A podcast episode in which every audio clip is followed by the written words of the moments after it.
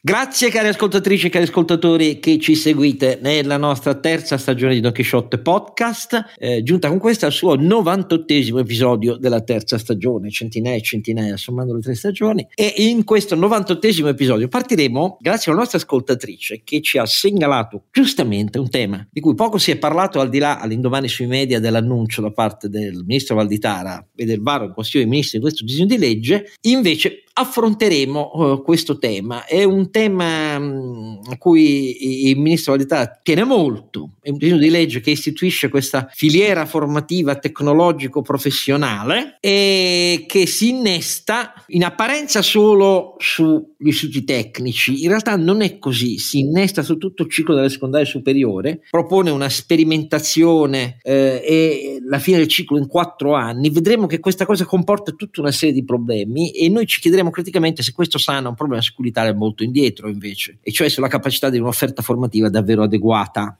a quelle che sono le esigenze eh, del nostro paese. Sullo sfondo, alcuni di voi avranno visto i soliti deludenti, ma deludenti perché vengono in presenza di una realtà che non è costruita sulla qualità dell'offerta formativa ai ragazzi, risultati dei test eh, PISA OXE. Dopodiché, questo tema è un tema molto importante ai nostri occhi, con la formazione ve ne abbiamo parlato mille volte, eh, facciamo un breve volo su alcune questioni che sono aperte, molto importanti per l'Italia, eh, dal patto di stabilità che neanche questa volta l'Ecofin viene varato, ma insomma si sono fatti avanti, passi avanti per capire che cosa l'Italia vuole e non vuole. Eh, dalla COP28 qualche parola serve anche su questo. Io dirò due parole anche sull'ILVA e infine su questo warning duplice che è venuto nei giorni scorsi da parte di Moody's, inaspettato in larga misura, verso gli Stati Uniti e la Cina, perché parlano di un mondo nuovo in cui la realtà di Stati Uniti e Cina bisogna che iniziamo a capirla bene per quello che è e non per quello che ripetiamo sempre che è e sarà. Allora, cominciamo intanto con la filiera formativa tecnologico-professionale.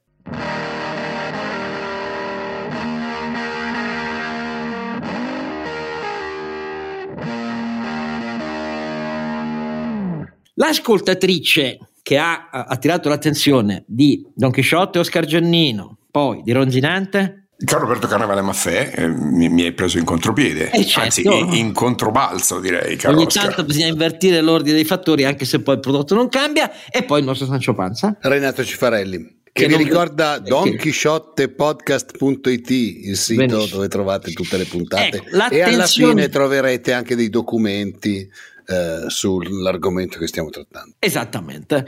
E, e l'attenzione di questi tre eh, comparielli, eh, una nostra ascoltatrice che è qui con noi è molto, ringraziamo di questo perché si è resa disponibile, sapete tutti ormai che registriamo ore impossibili la notte, Maria Pia Baroncelli, grazie di essere con noi. E ci ha richiamato con una serie di riflessioni che non, riguarda, non è una critica pregiudiziale a quello che c'è scritto in questo disegno di legge. Disegno di legge che noi vediamo in allegato nel nostro sito e che vi invitiamo a leggere bene, non è molto lungo, sono due capi. Il primo riguarda appunto l'istituzione di questo canale formativo tecnico-scientifico e il secondo interviene sulla modifica di alcuni criteri di valutazione, voti, eccetera. Ci interessa meno, no? ci interessa la prima parte. È scritto in una maniera, devo dire la verità, molto vaga e questo è un difetto di fondo perché tutto si rinvia a decreti attuativi del ministro. Il decreto il ministro ha detto che vuole fare un decreto attuativo prima ancora dell'esame parlamentare, vuole fare su questo canale tecnico-scientifico che propone una sperimentazione in quattro anni, lui vuole portarsi avanti prima che il Parlamento lo vari.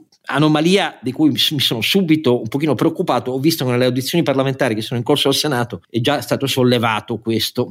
Dico quattro parole senza entrare troppo nel merito, perché immagino che molti di voi, perché i, i giornali ne hanno dato notizie solo all'indomani del Consiglio dei Ministri eh, e poi non se ne è praticamente più parlato se non tra addetti ai lavori, eh, di che cosa in realtà parla davvero eh, questo disegno di legge. Allora, il disegno di legge vuole varare, intende varare una revisione eh, qui si interviene in apparenza solo sul canale degli istituti tecnici, ma non è così, eh, della durata del ciclo della secondaria eh, con una sperimentazione di quattro anni su questo tipo di eh, indirizzo. Eh, tenete conto che nel nostro ordinamento già dal 2021 ci sono in atto sperimentazioni sul ciclo della secondaria, tanto nei licei quanto negli istituti tecnici, eh, sul quadriennio invece che sul quinquennio che è la durata ordinaria del ciclo della secondaria del nostro paese. La realtà è che i dati dicono che questa eh, sperimentazione non è stata accolta con favore nel nostro sistema scolastico e neanche dalle famiglie, nel senso che ehm, secondo i dati del Ministero non, sono poco più di 200 gli istituti in, so, in cui ci sono delle classi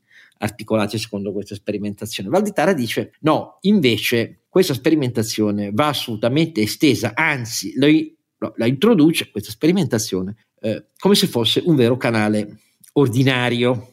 E il fine è quello di a parole anche potenziare le materie fondamentali trasversali delle superiori, cioè la matematica e l'italiano, ma la realtà è che il fine dichiarato è quello di tentare di diminuire il gap tra la struttura produttiva, le esigenze concrete di lavoro, i, i profili da formare tecnici di cui non si trova offerta ma solo domanda dalle imprese, quindi potenziando molto fin dal primo e secondo anno l'aspetto di alternanza scuola-lavoro, introducendo un criterio innovativo, il campus, cioè non c'è solo l'istituto che avvia la sperimentazione. Campus si realizza con una lunga serie di soggetti eh, terzi, imprese, università, centri di ricerca, Um, non si entra molto nel dettaglio, quindi non si capisce molto bene se sono i decreti attuativi del Ministero disciplinare come avviene questa interrelazione, che è un'interrelazione sulla managerialità della definizione dei percorsi formativi, quindi una proliferazione di percorsi formativi diversi, voluti come diversi perché nella relazione di disegno di legge si spiega ci vuole una specializzazione territoriale, perché territoriali sono le vocazioni di produzione che servono. Uh, la disciplina, come sempre quando si tratta di fare una cosa pubblico-privata, è così vaga che io ci vedo molti punti interrogativi. Mm? Secondo, si prevede, e questo già fatto dei sindacati no, Uh, il reclutamento, un canale di reclutamento diverso da quello dei professori, degli insegnanti del ciclo della secondaria, con, in base a un contratto di prestazione d'opera.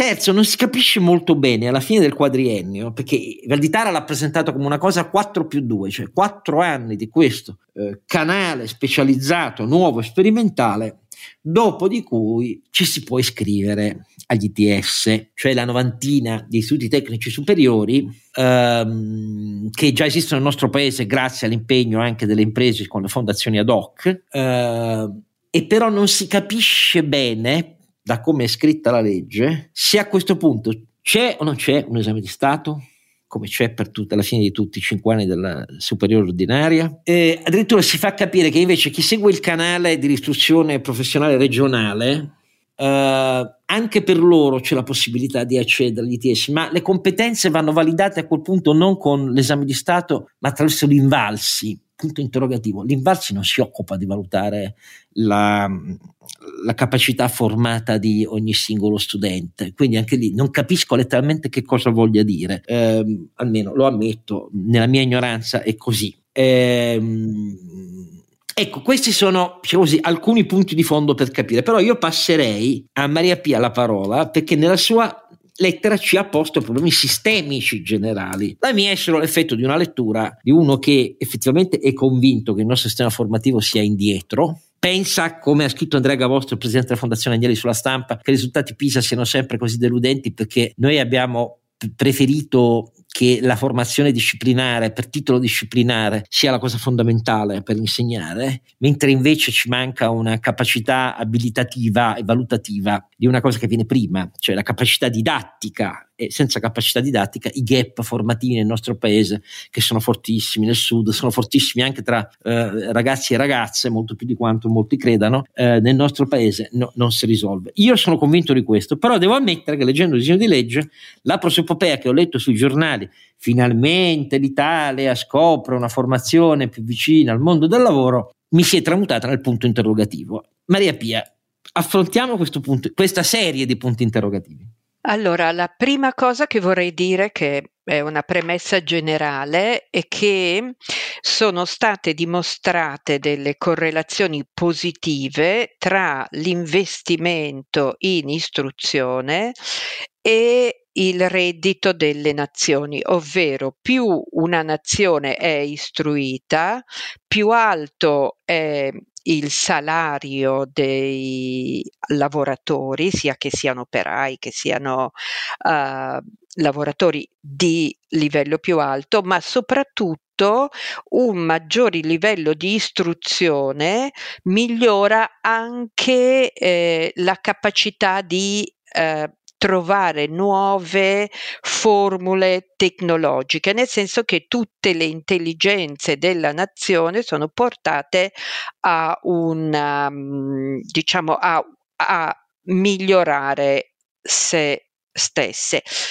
Che cosa fa invece Val di Tara? Fa esattamente la cosa contraria, nel senso che al posto di allungare, diciamo, o di istituire delle lauree brevi professionalizzanti, come hanno fatto per esempio i tedeschi, che è una colossale natura, eh, fallacia nel nostro ordinamento, sono scarsissimi. Esatto, che sono le Fachhochschule, esatto. che sono delle università professionalizzanti, tali per cui anche se tu fai una scuola tecnica, ti puoi iscrivere a un'università tecnica, ottieni un diploma di laurea, poi puoi continuare gli studi e fare una laurea magistrale, se poi sei capace di uh, se dimostri di essere in grado, puoi anche accedere al, al dottorato, quello che fa invece Valditara è di accorciare a quattro anni questo percorso formativo. Poi in realtà in una riga della legge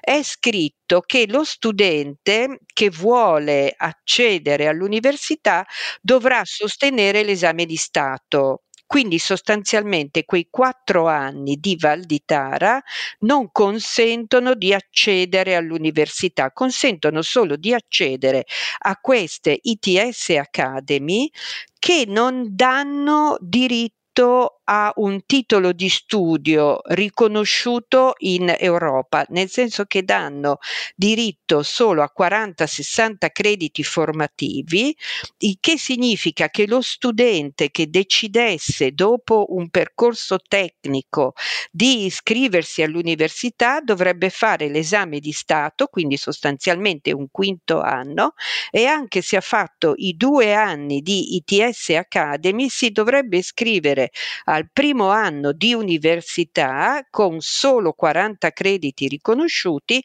mentre per ottenere una laurea breve ne sono ne- necessari 180.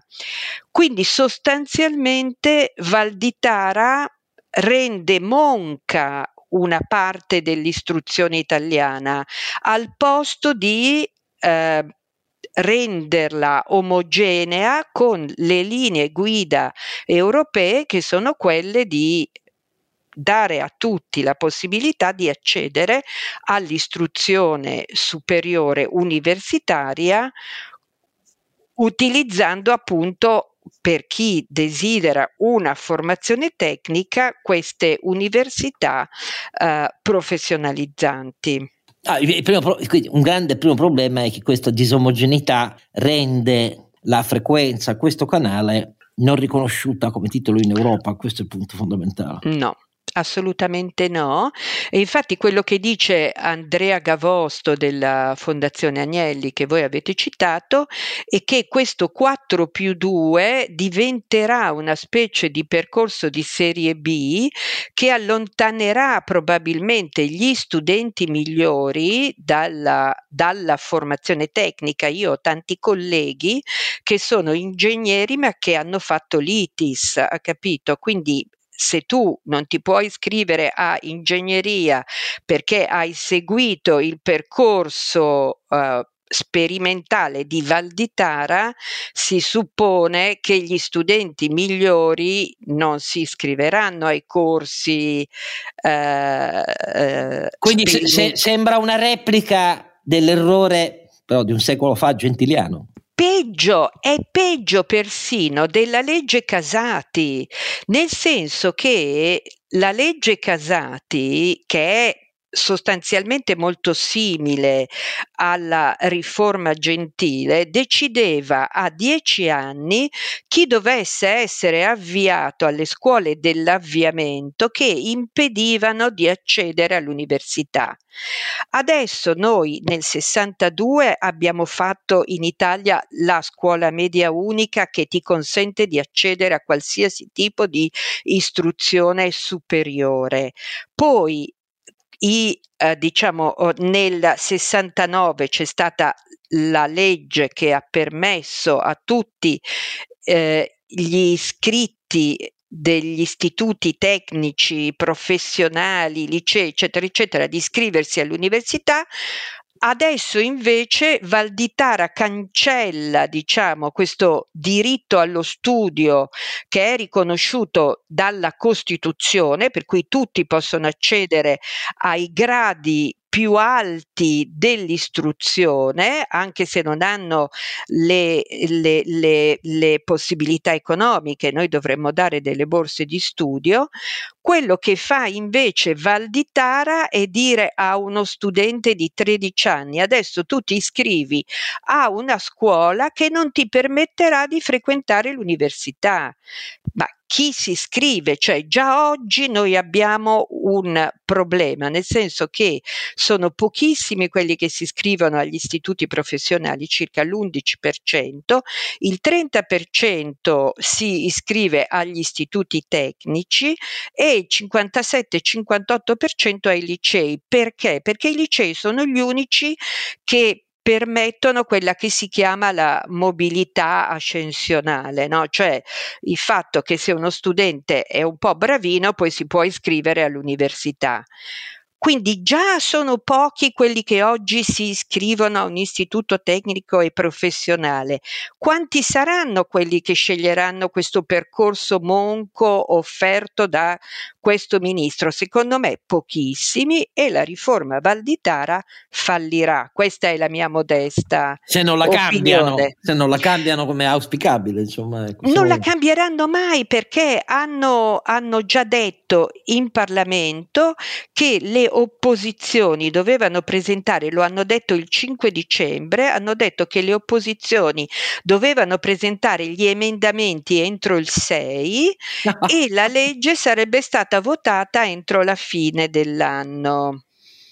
Sul tamburo. Quindi, ah, io per chi non lo sapesse, perdonami Maria Pia, o non lo cioè, ricordasse, la legge Casati ricordata è quella del venerando 1859, ecco esatto. per, per, capirci, quindi non proprio ieri.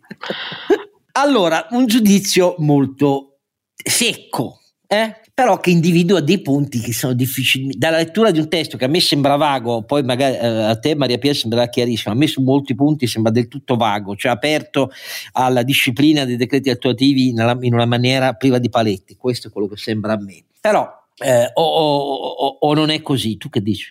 Ma allora, tutti i testi di legge di questo governo sono scritti abbastanza con i piedi. Mi riferisco per esempio alla introduzione del premio, di, ehm, del, premio del 55% per la coalizione legata ah, beh, sì, al sì, Premier. L'hanno addirittura inserito nella Costituzione, scritto più o meno come l'ho appena detto io secondo me con l'obiettivo di evitare che poi la Corte Costituzionale possa bocciare una legge così incostituzionale per cui il partito collegato al Premier, indipendentemente da quello che ha preso, si, si ritrovi con il 55% no, no, la legge, dei guarda, voti. Queste sono sentenze della Corte inequivoche, quindi possono approvarla, non l'hanno ancora approvata, questa cosa in Parlamento e vedrai che sarà lunga perché devono fare la doppia lettura, però al di là di questo la Corte Costituzionale fanno fede le sentenze, ci sono tre sentenze, una più chiara dell'altro,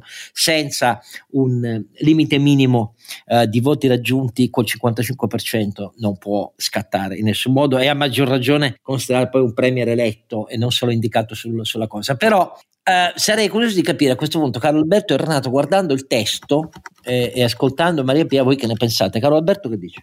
Un perfetto esempio di selezione avversa, una specie di antimerito. Ricordo che l'Italia ha il record negativo dei eh, laureati, eh, l'istruzione terziaria da noi arriva al 28,3, la media dell'Unione Europea è 45,9. Eh. E eh, gli elementi che sono usciti proprio dalla bellissima relazione del Fondazione Agnelli che alleghiamo al podcast e che raccomandiamo di leggere sono devastanti per l'Italia. Hanno fatto una comparazione a livello europeo, mentre in Svizzera e in Germania il peso dell'istruzione terziaria professionalizzante, quindi diciamo lauree di vocazione professionale, supera il 40%, in Francia e Spagna siamo attorno al 30%, in Italia è l'1%. 1%, solo, solo per capire per due questioni, se volete. Eh, il principio per cui, diceva bene Maria Pia, noi costringiamo ragazzi a 13 anni a decidere eh, il loro futuro e violando in ciò il principio della mobilità verticale e in un certo senso anche il principio della Costituzione che garantisce l'accesso ai massimi livelli di istruzione per tutti i cittadini. Qui invece mettiamo un tetto, semplicemente dicendo a 13 anni tu l'onestà non la puoi fare, sì, in linea teorica la puoi fare, ma de facto il disincentivo è è, è assoluto. No? Il secondo è che mancano sia i coordinamenti con eh, il, il, sistema universitario, che anzi viene isolato, diventa una monade, proprio anche questo è il, è il termine che usano alla Fondazione Agnelli, diventa una specie di isola, il, il, quello che si chiama ITS Academy dopo il PNRR, quindi eh, istituti tecnologici e non tecnici eh, superiori. Eh, la verità è che qui mancano sia i coordinamenti con il resto della, della secondaria superiore, quindi chiamiamola col, col mondo dei licei e degli istituti tecnici, sia ehm, vedere, finanziamento adeguato. Stiamo parlando di 50 milioni quando Draghi voleva dare un miliardo e mezzo. Gli ordini di grandezza sono proprio incomparabili. Eh, poi manca ovviamente anche un profilo di uscita molto chiaro. Dice, diceva bene Maria, Maria Pia, eh, di fatto quei due anni sono due anni che portano in un limbo. Eh, poi, per carità, dal punto di vista della occupabilità, noi lo sappiamo che gli ITS e gli ITS Academy hanno una grande appetibilità per eh, le imprese. Sì, però non stiamo attraendo i talenti alla base e non stiamo garantendo l'interoperabilità. È una forma, e chiudo veramente, di sovranismo didattico qua. Oscar, ci allontaniamo dal processo di Bologna, che è quello che ha stabilito qualche decennio fa eh, l'armonizzazione, la convergenza, l'interoperabilità della forma per garantire la mobilità del lavoro in tutta Europa e non solo, no? e l'interoperabilità della carriera di terziaria, di istruzione terziaria superiore eh, in tutto il mondo per garantire che la, la comunità degli studenti eh, abbia questo grande scambio che è stata la forza di questi anni, no? che, che, ha portato eh, una generazione sempre più aperta e più cosmopolita. Niente, qui torniamo invece alla, al, al solco da tracciare, adesso non particolare, del sovranismo e alla spada che, che taglia eh, i percorsi di crescita. Francamente una controriforma una controriforma che, che non eh, mette gli ITS in condizioni, ITS Academy, in condizioni di accedere al dialogo con le università e in un certo senso fa un regalo ai grandi baroni universitari che non vogliono occuparsi di questa specie di eh, studenti di serie B che vanno a disturbare i loro percorsi di accademia teorica. Ecco, tutto questo è profondamente eh, contrario, secondo me, agli interessi di questo paese che invece avrebbe bisogno di mettere l'istruzione eh, superiore al centro delle proprie strategie. Invece dedichiamo una cifra ridicola, ci isoliamo dall'Europa, eh, di fatto ghettizziamo la formazione tecnologica, insomma, un disastro. Renato, tu che dici? Parte impresa, diciamo così. Beh, eh, io dico che eh, la nostra scuola è così capace negli ultimi anni di formare eh, le persone che le aziende si stanno facendo le academy interne e quindi le stanno formando loro e eh, negli ultimi anni le aziende stanno investendo moltissimo sugli ITS. Certo eh, fa molto meno figo, permettetemi di dirlo, eh, parlare di università e di tutte queste cose qua, eh, probabilmente quando si parla di scuole tecniche a tutti vengono in mente gli Ipsia con eh, i poveri ragazzi che non erano in grado di fare eh, delle scuole migliori che venivano mandati alla scuola professionale. Peccato che l'esigenza che c'è in questo momento è di avere delle scuole degli ITS che funzionino bene, che professionalizzino le persone, ma le professionalizzano su quelle che sono le esigenze attuali eh, dei servizi e dell'industria che sono ben diverse dal, da quelle che c'erano 20 o 30 anni fa. Oh. Io voglio solo dirvi, io mi sono preso la curiosità di tirare giù un po' di... erano articoli che davano atto semplicemente del varo in Consiglio dei Ministri il 18 settembre di questo disegno di legge. Mi ha molto colpito quello del sole, perché veramente a volte...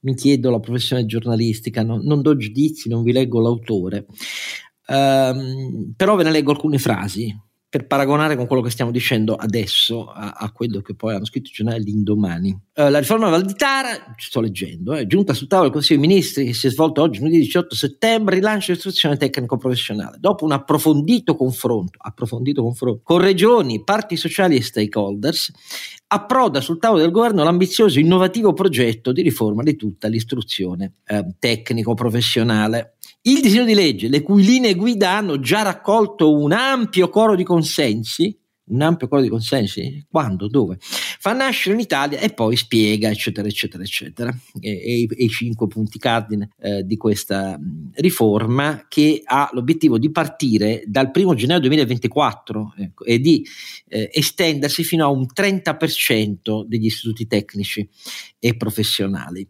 Uh, cosa volete che vi dica? Qui eh, il Sole diceva che c'era già il consenso di tutti, applaudite, applaudite, finalmente un'informazione, finalmente una formazione secondo le esigenze dell'impresa. L'unica cosa che posso dedurre è che fosse un entusiasmo di tipo politico, che censuro, perché evidentemente non l'avevano letto. Ecco, questo è, è, il punto, è il punto di fondo. Però ecco, così vanno le cose. Dopodiché, da allora, pochi contributi sui giornali e e soprattutto di contenuti da addetti ai lavori quasi unanimemente critici. Quindi per questo abbiamo deciso di eh, approfittare eh, di Maria Pia per aggiungere a, nostro, a nostra volta delle voci critiche, perché il punto sono le lauree professionalizzanti nel nostro paese. Esatto. Ecco, il punto è non fare dell'ITS Academy ehm, degli istituti tecnologici, ma di raccordare l'istruzione tecnico-professionale anche con la formazione di base, perché come vedete i test PISA cosa ci dicono? Che sulla lettura dei test e sulla matematica abbiamo lacune formative che restano non all'altezza di un paese che vuole considerarsi né avanzato né rispettoso dei principi costituzionali, della possibilità di accedere eh, ai più alti livelli dell'istruzione, eccetera, eccetera, eccetera. Qui ci sono lacune di fondo che interrogano sull'intero impianto del ciclo della secondaria e del suo rapporto con la formazione terziaria e post terziaria, che siano in linea e non disomogenee o addirittura separate dalla piena riconoscibilità in Europa um, di, eh, dei titoli eh, raggiunti. E qui siamo invece in presenza di una cosa che è opposta. Quindi mm, io credo che l'istanza generale fosse dire Facciamo vedere alle imprese che adesso noi che in teoria abbiamo riconosciuto quasi 500.000 eh, immigrati al lavoro legittimi nei prossimi tre anni, in realtà rispetto ai 607.000 che ce li hanno chiesti per il click day, datori di lavoro che ci hanno chiesto subito per il 2024 eh, e quindi a cominciare da questo 2023, ma nel 2024 pronti a fare eh, contratti di lavoro agli immigrati per le qualifiche di cui hanno bisogno e invece ne hanno concessero 136.000 e allora da una parte dicono no, anche a questi 607.000 noi diciamo che solo uno su cinque ne avranno. Tenete conto che da vent'anni la destra diceva nessun immigrato senza contratto di lavoro. Adesso si capovolge. Hai il contratto di lavoro? No, non puoi venire comunque. E dall'altra parte facciamo disegno di legge Valditara, cari imprenditori siete accontentati perché ci avrete adesso un bacino di sperimentazione da cui pescare direttamente, di cui anche punto per, dire, eh, per cui si torna alla formazione del lavoro dal primo anno di questi quattro anni eh, sperimentali. Il tutto dicendo Mettetevi d'accordo con chi eh, realizza la sperimentazione. Chi la realizza questa sperimentazione? In base a cosa gli organi collegiali e l'autonomia di ogni istituto può varare in queste condizioni eh, procedure di cooperazione, di scelta di insegnanti pagati con prestazione d'opera eh, sulla base di queste vaghe indicazioni? Ecco, questi punti sono punti seri. Io mi auguro che il, il Parlamento faccia il proprio dovere, ma come vi ha detto Maria Pia, governo e la maggioranza, siccome vuole che questa roba sia operativa dal primo gennaio, e siamo oramai a, a 10 di dicembre, il Parlamento lo imbavaglia. Ma è possibile mai che su cose così serie si imbavagli il Parlamento dando 24 ore per gli emendamenti? Ma io non lo so, cioè, mi sembra veramente una cosa inverosimile. Non, siamo, non siete stati tanti, Maria Pia, a criticare però. Eh. Allora, io vorrei dire questo, infatti, che in realtà per esempio il Partito Democratico, io ho cercato sul web se ci fossero state delle dichiarazioni, tranne quella del primo dicembre della senatrice Delia che dice ma vorremmo discuterne, però sembra che il Partito Democratico Italiano non abbia una sua idea sulla scuola o non sia stato comunque in grado di fare delle controproposte, di argomentare, diciamo, la sua opposizione a questa riforma di cui si parla da settembre, anzi Valditara l'aveva anche anticipata, sì, no? per cui c'è un po' di povertà secondo me. Nelle di... audizioni, per dare un'altra misura, nelle audizioni in corso al Senato ogni audizione qui sindacati, tutti, chi, dura otto minuti, punto. Perché non c'è tempo. Quindi.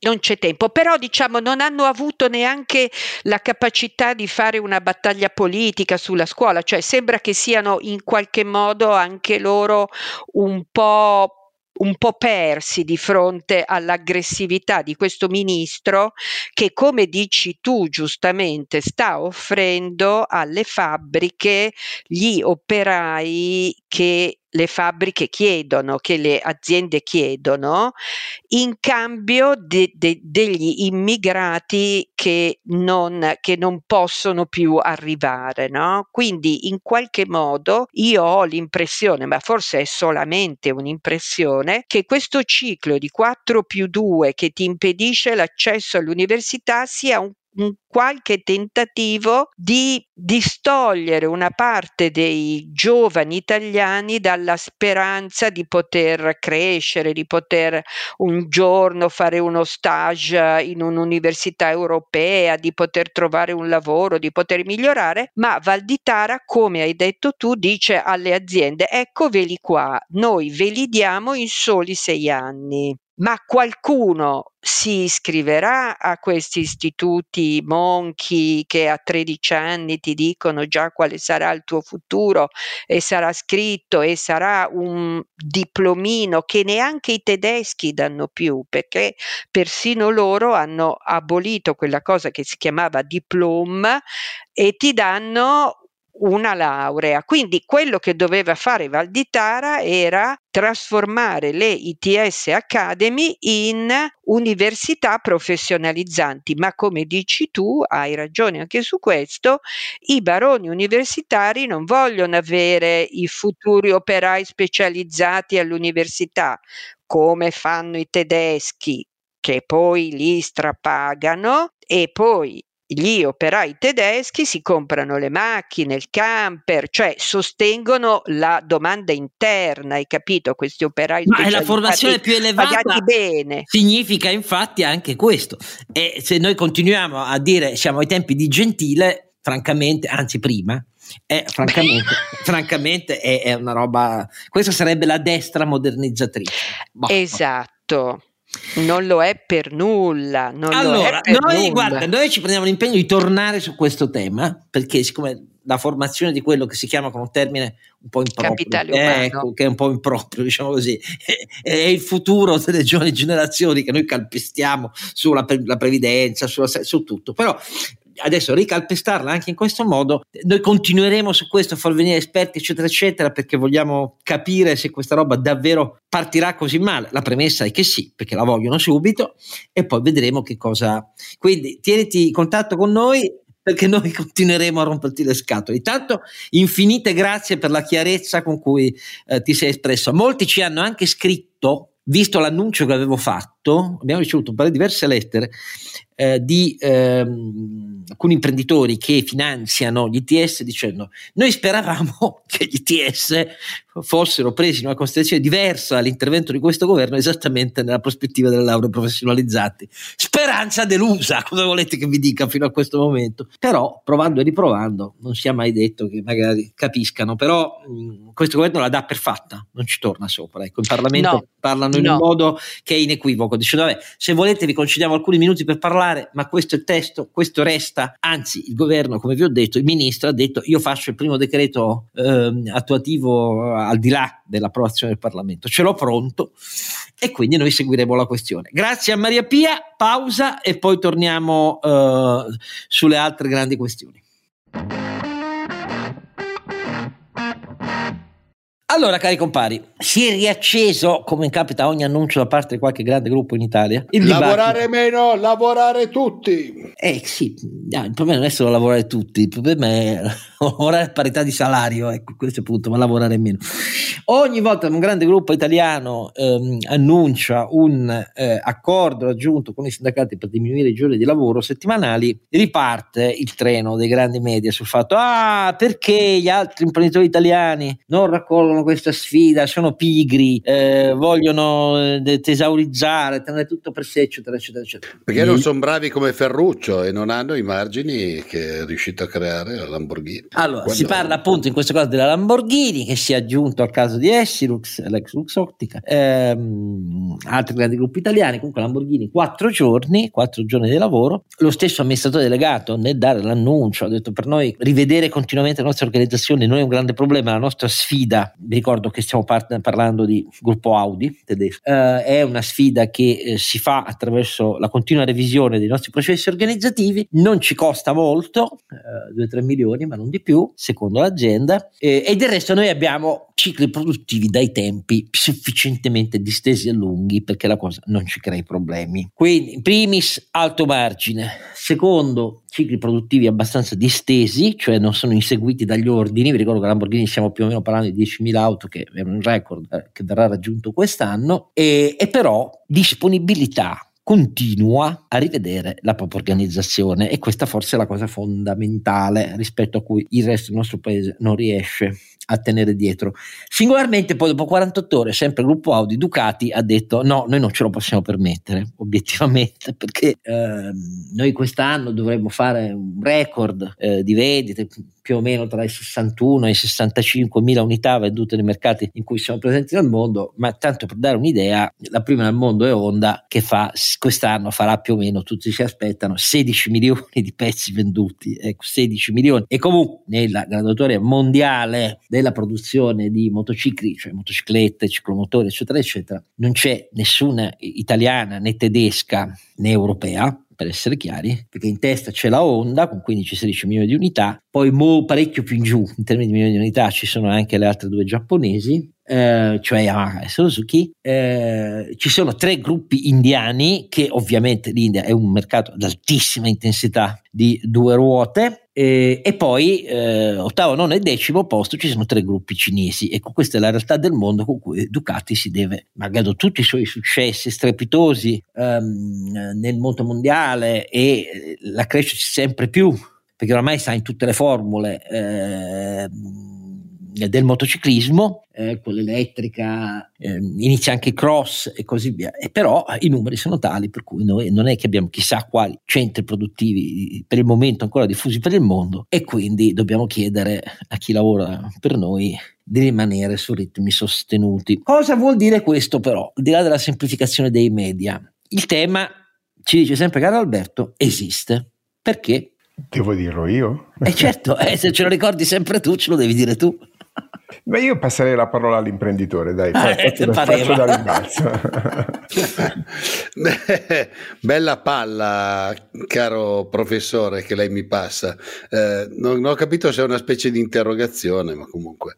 Ma eh, allora, ehm, che eh, se c'è la possibilità si possa fare, poi ricordiamo che è molto flessibile perché eh, si parla di settimane di quattro giorni, ma non tutte le aziende fanno tutte le settimane sì, di quattro sì, giorni, sì, fanno alcune settimane di quattro giorni, in parte recuperando i permessi anche, quindi cioè ok a parità di salario ma recuperi cioè fai quattro giorni ma poi non hai più i permessi. Quindi cioè dietro poi tecnicamente non è così ipersemplificativa, certo. Eh, semplificata come la presentano molto spesso i giornali, per chi naturalmente capisce qualcosa di orari, salari, eccetera, eccetera. Detto questo, eh, allora è evidente che eh, se l'azienda ha un'organizzazione eh, di tipo molto automatizzata oppure ha un'organizzazione con dei margini o dei ritmi di lavoro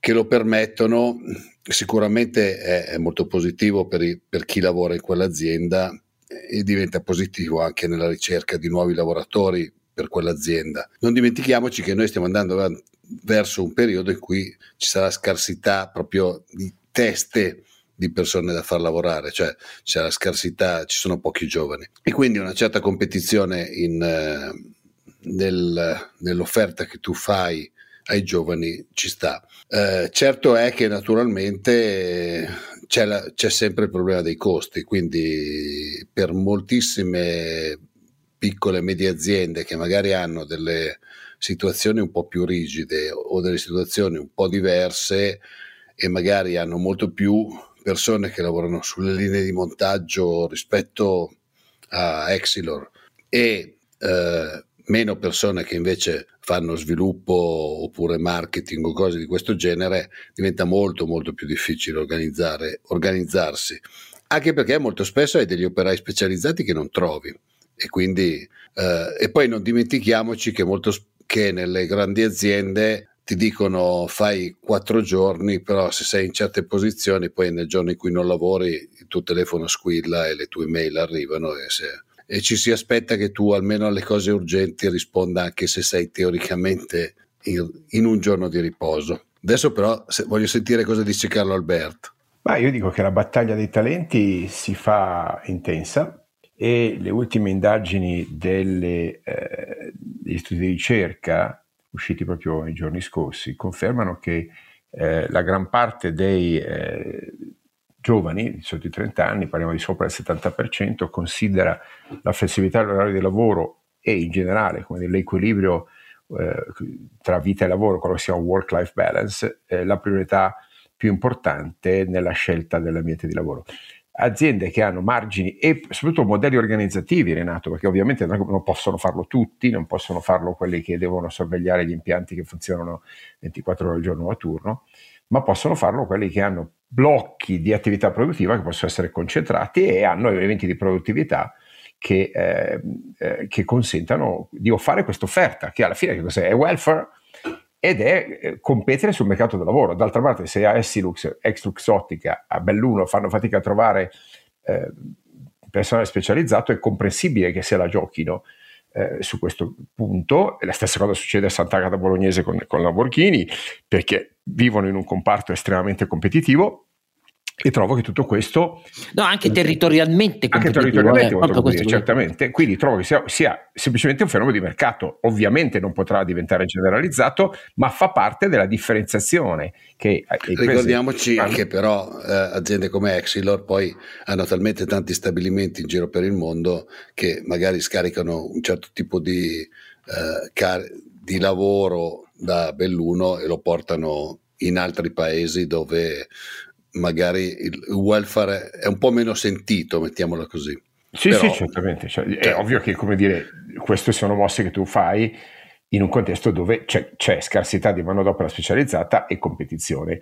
E con il cambiamento introdotto dopo il Covid, proprio delle priorità, dei, dei, dei, delle, delle, attese, soprattutto da parte dei giovani, ma non soltanto, perché questa è una uh, indagine che ha riguardato un pochino tutte le forze lavoro e i risultati sono stati abbastanza eh, trasversali, ehm, questo, questo è, un, è, un, tema che mi aspetto crescerà. Crescerà su, su molte aziende, anche di tipo industriale, e su molte aziende di servizi che possono eh, di fatto ehm, progettare task eh, tali che siano eseguiti non sulla base di un orario fisso, ma sulla base di scadenze quindi dando ulteriori flessibilità. Io penso che questo sia semplicemente il futuro dell'organizzazione del lavoro, eh, non, non, lo fermiamo con, eh, eh, gli appelli alla tradizione o il senso di attaccamento. No, no, quello, e, e, cioè, e bisogna fermarlo, fermarlo, non lo fermiamo non lo fermi, sicuro. Fermi. Che possa diventare un, un, obbligo, io lo sconsiglio e lo, eh, e lo considero inaccettabile, eh, perché non, non, no, questo sarebbe veramente un, un irrigidimento non, non, desiderabile, ma che diventi una, una politica eh, ripeto, di, di, eh, di, di, competizione sul mercato dei talenti. Alla fine è una competizione sul mercato degli input, il lavoro professionale è uno di questi, eh, esattamente come io offro un bond a un tasso di interesse più alto perché penso di poterlo remunerare, offro un posto di lavoro con gradi di flessibilità che atti- attirano, guarda caso, eh, perché poi c'è il tema proprio, mentre il salario eh, ha una tendenziale eh, come dire, linearità nella sua, nel suo, nella sua essere elemento di attrattività presso le, eh, i talenti, eh, il caso del tempo libero non è così. Eh, il caso del tempo libero è eh, particolarmente apprezzato dalle persone con, il, con, con la produttività più alta.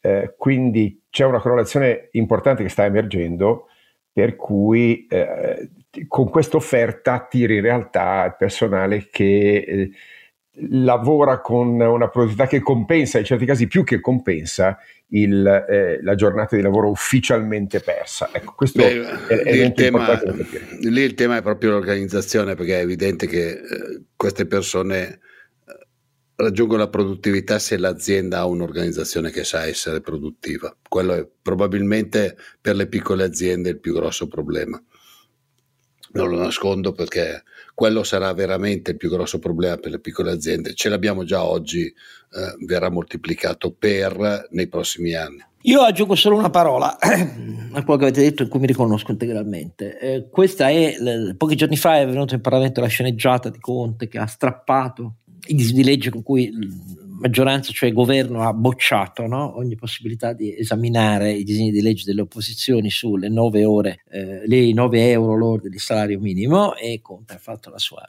sceneggiata dicendo la pagherete. Io devo dire che invece tutti i media naturalmente ad applaudirlo, è ovvio, la destra è contro i poveri, bla bla bla bla. A me dispiace molto per Azione, cioè per Calenda che si è unito a questa che io considero una sceneggiata di unirsi al testo dei 5 Stelle negli ultimi mesi per segnalare che il terzo polo è finito, Renzi resta fedele al suo Jobs Act, poveretto, bisogna cancellarlo, non ce la farà l'europeo, non c'entrano niente queste cose ovviamente con il merito, perché io per primo che ho lavorato nei gruppi di lavoro insieme a quelli di azione per due anni, so che la pensano come la penso io e come la pensano tanti altri, come la pensa Adapt, come la pensa eh, Tiraboschi e così via, cioè che le, le 9 euro per tutti sono una pura demagogia. Invece di mettere mano con serietà al tema eh, di che cos'è la rappresentanza per firmare i contratti, di che cosa significa scegliere il contratto di riferimento per ogni settore al di sotto del quale non andare e mettere mano a una Uh, ridefinizione della contrattazione nei settori che sono noti a tutti, in cui invece uh, si è lontanissimi da contratti con un minimo mh, orario decoroso e con diritti rispettati, contributi versati e tasse pagate, ecco, questo dovrebbe essere la via maestra dei riformisti. Mi dispiace vedere che i media inneggiano a Conte, dicendo che ha detto questo è il seme germinale dell'alternativa alla destra, manco per il cazzo per quello che mi riguarda. Mi dispiace per gli amici di Azione per Calenda, perché hanno anteposto un calcolo politico a ciò che sapevano perfettamente non essere una soluzione, e invece penso che ancora una volta la possibilità riformista di mettere mano ai problemi seri che esistono di diritti negati e retribuzioni indegne viene rinviato per l'ennesima volta per una sceneggiata politica indegna. Da una parte e dall'altra. Questa è l'Italia in cui infatti io non mi ritrovo e, e, mi dispiace per gli egotismi politici che anche in area riformista prevalgono sui contenuti materiali. Pronto su questo a ospitare tutti gli amici di azione eh, che pensano che sia un giudizio improprio. Cambiamo argomento, le ultime dalla trattativa all'Ecofin che è in corso ancora mentre stiamo registrando, in cui però viene annunciato che non ci sarà l'accordo, si va al prossimo. Si va uh, uh, tra qualche giorno se ne riparla la settimana prossima e poi si vede. Allora uh, fino all'inizio della settimana risultava che la Francia si fosse fosse stata più accondiscendente di quanto non avesse detto il ministro Le Maire. Il ministro Le Maire la pensa un po' come l'Italia su quello che avevano chiesto i tedeschi. I tedeschi sono in enormi difficoltà. Scholz ha appena annunciato che eh, si va in esercizio provvisorio, non riescono a votare eh, la legge di bilancio. Sapete che il problema sono i 60 miliardi di fondo speciale che i tedeschi consideravano extra bilancio, l'Unione Europea no, come gli ha detto Eurostat, e che eh, aprono un enorme problema di spese da finanziare per l'anno prossimo. Il ministro Lindner si era a questo punto, siccome sotto il 5% nei sondaggi tedeschi, non è che solo l'Italia fa politica domestica invece che europea, aveva a quel punto indurito le condizioni tedesche per il patto di stabilità dicendo ci vuole non solo un tetto fisso Uh, di rientro del debito ogni anno, diciamo l'1% del PIL per chi è molto indebitato, ma anche un limite di deficit che sia più basso di quello del 3% del vecchio patto, cioè non oltre l'1,5% annuo. L'Italia di fronte a questo con Giorgetti e Meloni aveva detto noi poniamo il veto. Allora, secondo quello che dicono le indiscrezioni, le indiscrezioni erano portoghesi, spagnole, sapete che la Spagna fino a fine anno alla presidenza di turno, sembravano descrivere una situazione nella quale diversi paesi europei però avessero fatto un passo indietro rispetto alle richieste tedesche e franco-tedesche e gli stessi francesi fossero più elastici. Vedremo come questa cosa andrà a finire. In ogni caso io mi limito a dire che l'illusione di questo governo che come avete visto con la Meloni ha chiesto una tregua a Salvini non attaccare l'Europa, che mi ha fatto molto ridere, perché chiedere a Salvini di non attaccare l'Europa con le europee che arrivano è come chiedere a uno scorpione di non usare il pungiglione, cioè è ridicolo. Ma detto tutto questo, l'illusione italiana è un'illusione molto pericolosa, perché gli stessi documenti del governo all'inizio anno dicevano che per rientrare nel debito noi per entrare in maniera molto graduale dobbiamo passare da un avanzo primario negativo di 0,6, 0,7 o 0,5 nel migliore dei casi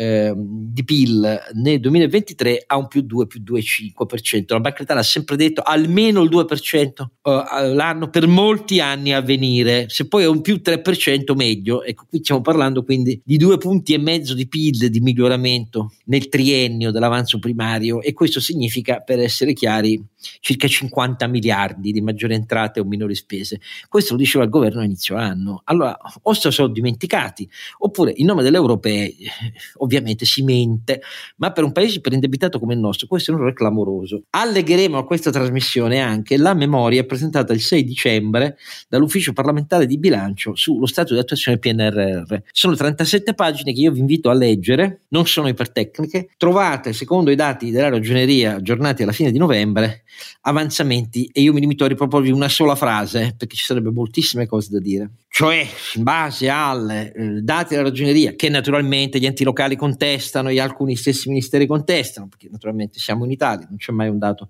sicuro a cui fare riferimento, ma siccome la ragioneria generale e il suo registro eh, digitale Regis è quello che almeno tiene conto di tutte le spese effettuate dello stato di avanzamento nei diversi passi, nei diversi stadi, dall'impegnare le somme fino alla spesa. Ecco, a fine novembre, al 26 novembre, risultavano spesi rispetto a 191,5 miliardi del PNRR e 30 miliardi di fondo complementare eh, dello Stato, risultavano spesi 28 miliardi, pari circa al 14,7% del totale delle risorse europee del PNRR, dimentichiamoci 30 miliardi del fondo complementare. La cosa interessante è la scansione temporale di queste spese, perché nel 2020, quando sono cominciate le spese, si è speso tutto il programmato per l'anno, che era 1,3 miliardi. Nel 2021 si è speso un po' di più di quanto programmato, cioè 6,2 miliardi. Nel 2022 18 miliardi, leggermente più del programmato e uno si aspettava che la logica incrementale crescesse nel 2023. No, nel 2023 la spesa realizzata è di soli 2,5 miliardi, cioè si è bloccato tutto si è bloccato tutto perché eh, la richiesta tardiva inoltrata in Europa di revisione PNRR, la versione italiana che spostava un bel po' di PNRR in un Repower EU da 19 miliardi che invece l'Europa ci ha bocciato perché sono scesi a 11, ha bloccato il tutto. Caro governo, di questo porti la responsabilità, perché che il PNRR fosse scritto coi piedi da Conte, lo abbiamo sempre detto, ma qui si è proprio interrotta la faccenda. Allora, un paese in queste condizioni può pensare che il suo problema sia avere più debito da fare, più deficit da fare? La risposta mia è no. Comunque, ve lo alleghiamo e leggetevelo. Ma voglio andare su un altro punto che mi ha molto colpito. In questi primi giorni di dicembre, Moody's, noi ci occupiamo delle agenzie di rating solo quando naturalmente ci sono le scadenze per l'Italia, no? le quattro maggiori società di rating che da ottobre a dicembre hanno salvato l'Italia, tutti hanno tirato su di sollievo, ma in questi ultimi giorni hanno mandato due warning belli pesanti. Il primo agli Stati Uniti e la risposta di Janet Allen, eh, l'ex presidente della Fed, ministro del tesoro dell'amministrazione Biden, è stata durissima perché non se l'aspettavano. E Musi dice, cari signori, il vostro AAA inizia a tremare, cioè una posizione di solvibilità molto elevata. Oramai superate i 33 trilioni di dollari di debito, continuate in deficit annuali che stanno più vicini al 10% del PIL ogni anno che a 5% senza prospettiva alcuna credibile di rientro. State attenti perché il vostro problema non, è, non sono solo le bolle finanziarie che vi esplodono nel mercato, c'è un problema di sostenibilità che presto o tardi vi dovete porre agli Stati Uniti. Janet Yellen ha detto: Ma quando mai? Eh, questa cosa, tra l'altro, ha fatto salire il warning di, di Moody's, i rendimenti dei T-bonds, dei, dei decennali americani, il debito pubblico ai massimi da 17 anni. Pensate. Eh, Dopo 48 ore neanche la replica con la Cina. E qui non è solo stato warning, perché hanno abbassato, modificato l'outlook da stabile a negativo. E poche ore dopo hanno anche detto eh, non c'è solo l'abbattimento della vostra crescita di PIL potenziale, che si deve a molti fattori, quello demografico di cui vi abbiamo parlato, il fatto che state affrontando eh, una domanda interna in calo con delle mosse eh, che sono... Mh, non le più adeguate. Pensate per esempio che nel giro di 30 mesi in Cina rispetto al totale delle aziende cinesi capitalizzate, mentre 30 mesi fa quelle private, cioè non di Stato, erano il 56% del totale della capitalizzazione, 30 mesi dopo sono il 38%, perché in tutti i settori più esposti alla crisi di domanda interna cinese, per esempio l'acciaio, per esempio il cemento, um, Uh, per esempio le, le, le, le, telco, la trovata del Partito Comunista Cinese è quella di stata di procedere a enormi acquisizioni da parte dei gruppi pubblici di quelli privati. Cioè realizzano enormi conglomerati con la certezza che così continueranno a poter sovraffinanziare, però diciamo voi vi troverete sempre di più in condizione di sovraccapacità produttiva inutilizzata, perché oramai siete più del 50% della capacità mondiale, per esempio nella cantieristica, eh, più del 40% della capacità mondiale di produzione di cemento, col vostro oltre un miliardo di tonnellate di acciaio primario l'anno siete in sovraccapacità perché il vostro programma di infrastrutture si è dovuto frenare per forza. Attenzione che aggiungiamo anche un warning sulle vostre banche di Stato perché potremmo modificare il giudizio di solidità a cominciare proprio da quelle. Questa roba è stata una scossa elettrica sui mercati per, per quello che riguarda eh, la Cina. Il partito ha reagito durissimamente, però insomma bisogna imparare a vedere il mondo in maniera un po' diversa rispetto alla tronfia enfasi eh, della demagogia contrapposta. Almeno questa è stata la mia impressione. Che pensano, caro Alberto Renato?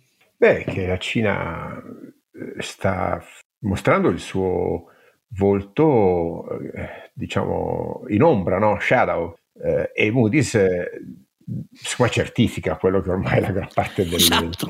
delle aziende internazionali ha capito, han, hanno usato. Insomma, Oscar, tu sai come dire, che eh, frequento la Cina da un quarto di secolo, ne ho visto con ammirazione sincera. Eh eh, il miracolo economico, la straordinaria energia che c'è ancora oggi e ho visto il declino della, della guida politica di, di, questa leadership eh, autarchica, imperiale e, e secondo me deleteria soprattutto per la Cina oltre che per il resto del mondo. A me spiace per la Cina, mi spiace per gli amici cinesi. No, poi sono in presenza anche Giorgio Moody's di una perdita di capacità attrattiva di capitale internazionale. Capitale eh, umano eh, soprattutto, capitale umano. Eh, perché... Capitale umano abbiamo detto, ma proprio di attrattività. Una, beh, delle, certo, giusti- beh, una delle spiegazioni è che in questi 30 mesi tutti i gruppi pubblici che hanno comprato i privati, in ognuna delle aziende hanno messo un comitato un comitato in cui gli iscritti al partito e i quadri di partito più elevati che stanno in ogni gruppo hanno il potere di segnalare alla commissione centrale del partito le cose che non vanno. Pensate a una multinazionale estera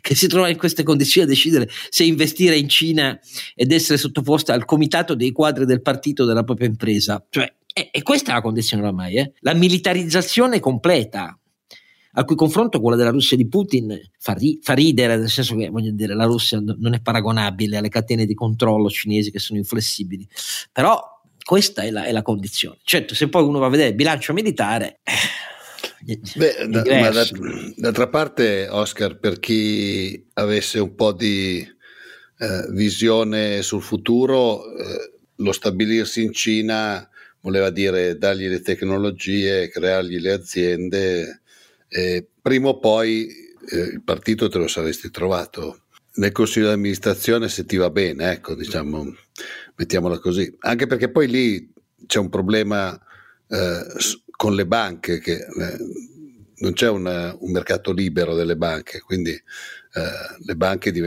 possono anche diventare lo strumento del partito per, per affossare le aziende o per farti tornare a più miti consigli. Capita anche in Italia, però insomma un po' meno strutturato. sì, però lì i manager di ogni gruppo sono costretti da, da un anno e mezzo a questa parte, da, da un anno e mezzo, soprattutto dopo l'ultimo congresso che ha confermato Xi Jinping, a dedicare alcune ore ogni settimana allo studio e alla riflessione su questo maxi documento che hanno scritto il partito e firmato da Xi Jinping sulle sfide industriali della Cina e ogni manager se deve studiare, cioè stiamo parlando di robe che posso dire i grandi gruppi sotto il nazismo non erano costretti a fare cose simili. Scusate, sì, il paragone è improprio, però alla fine eh, così è adesso obiettivamente. Beh, ma lui sai che ci tiene molto i suoi documenti sì, sì, a scuola. capito, però insomma, vorrei dire però detto tutto questo cari signori eh, in settimana alla stanchezza famosa di cui parlò la Meloni allo scherzo telefonico e al fatto che oramai oltre Orban e, e, e il premier la Slovacchia Fico che pongono veti in Europa alla protrazione di aiuti alla, all'Ucraina si è aggiunto il presidente della Bulgaria che lunedì scorso ha mh, bocciato, ha posto il veto sul trasferimento che, al quale invece il governo bulgaro era deciso, aveva già detto sì, di eh, 100 eh, blindati per il trasporto truppo all'Ucraina, eh, la Bulgaria ne aveva già dati un bel po', e il presidente no, ha detto adesso basta, adesso basta. E questa cosa, se la abbiniamo alla mancanza di proposte politiche capaci di dare uno sviluppo politico a Israele dopo Netanyahu, perché l'Occidente l'Europa, anche gli Stati Uniti, sì, tutti parlano di due stati, ma il problema è come fare una roadmap politica seria con impegno occidentale dell'Europa e degli Stati Uniti non c'è ancora. Risultato, Netanyahu preme sul, delle, preme sul piede delle operazioni perché disperatamente ha barbicato alla poltrona. Nei sondaggi oramai lui è al 20% ecco per capirci eh, rispetto ai partiti dell'opposizione credibili cioè non a quelli ortodossi di destra religiosi che stanno al 55-57 eh, insieme potrebbero arrivare al 70% ecco però questo avviene. Noi non abbiamo una proposta seria e nel frattempo Putin fa questo road, fa questo tour trionfale tra Arabia Saudita, eh, gli Emirati e l'Iran. Più chiaro di così, eppure Biden annaspa negli Stati Uniti e il congresso non gli vota la proposta di altri 60 miliardi ehm, di aiuti, non glieli vota. In Europa aumentano quelli che esplicitamente dicono adesso basta e, e a Israele non stiamo dando una prospettiva politica. Bene, io mi fermo qui perché ovviamente il, sembra un eccesso di pessimismo, però l'Occidente si sta perdendo. Eh. Nella componente europea tutti piegati sulle loro cose nazionali e nella componente americana. Quasi nessuno se ne è accorto, ma entro dicembre dovevano arrivare a firma due grandi accordi di free trade per l'Europa quello con il Mercosur, cioè Brasile, Argentina, Uruguay e Paraguay, che addirittura è partito nel 2020, ha avuto tre diversi round di trattative in cui non si raggiungeva l'accordo con quei quattro paesi. Sembrava nel 2021 di essere lì, non è avvenuto. Sembrava nel 2022 che dovesse avvenire, non è avvenuto. Poi adesso l'ha cancellato proprio. Annunciato che si faceva a dicembre di quest'anno, non se ne parla neanche. Si è rotto anche quello che non era partito 23 anni fa, ma qualche anno fa, con l'Australia. E che cosa è successo? Che l'Europa, perdonatemi, è miope, perché ha preteso negli accordi di free trade, cioè eh, la garanzia di non avere dazi reciproci per l'accesso reciproco ai rispettivi mercati, ha aggiunto tali condizioni stringenti su il rispetto delle normative ecologiche secondo gli standard europei, il rispetto delle eh, e diritti sociali nel mondo del lavoro e così via, che alla fine Macron ha detto, beh, poi insomma non va bene se non siete d'accordo, perché non è che potete esportare qui prodotti pieni di footprint carbonico, ma la realtà è che a dire di no è stata la politica agricola europea, perché di fronte ad aprire, a spalancare le porte ai eh, prodotti agricoli Brasi- del Brasile e ai prodotti di carne dell'Argentina, noi ci teniamo stretta la nostra PAC ipersussidiata, la PAC è la politica agricola comunitaria, ipersussidiata. Un atto di miopia assoluta, passato nel, totale silenzio, perché oramai Brasile e Argentina ragionano. Noi abbiamo materie prime di cui voi avete più bisogno di quanto noi abbiamo bisogno eh, di voi come mercato. L'Australia la stessa cosa, ha detto noi abbiamo materie prime, cioè terre rare, eh, metalli, eccetera, eccetera, di cui voi avete più bisogno rispetto al fatto che ci volete imporre lo standard europeo.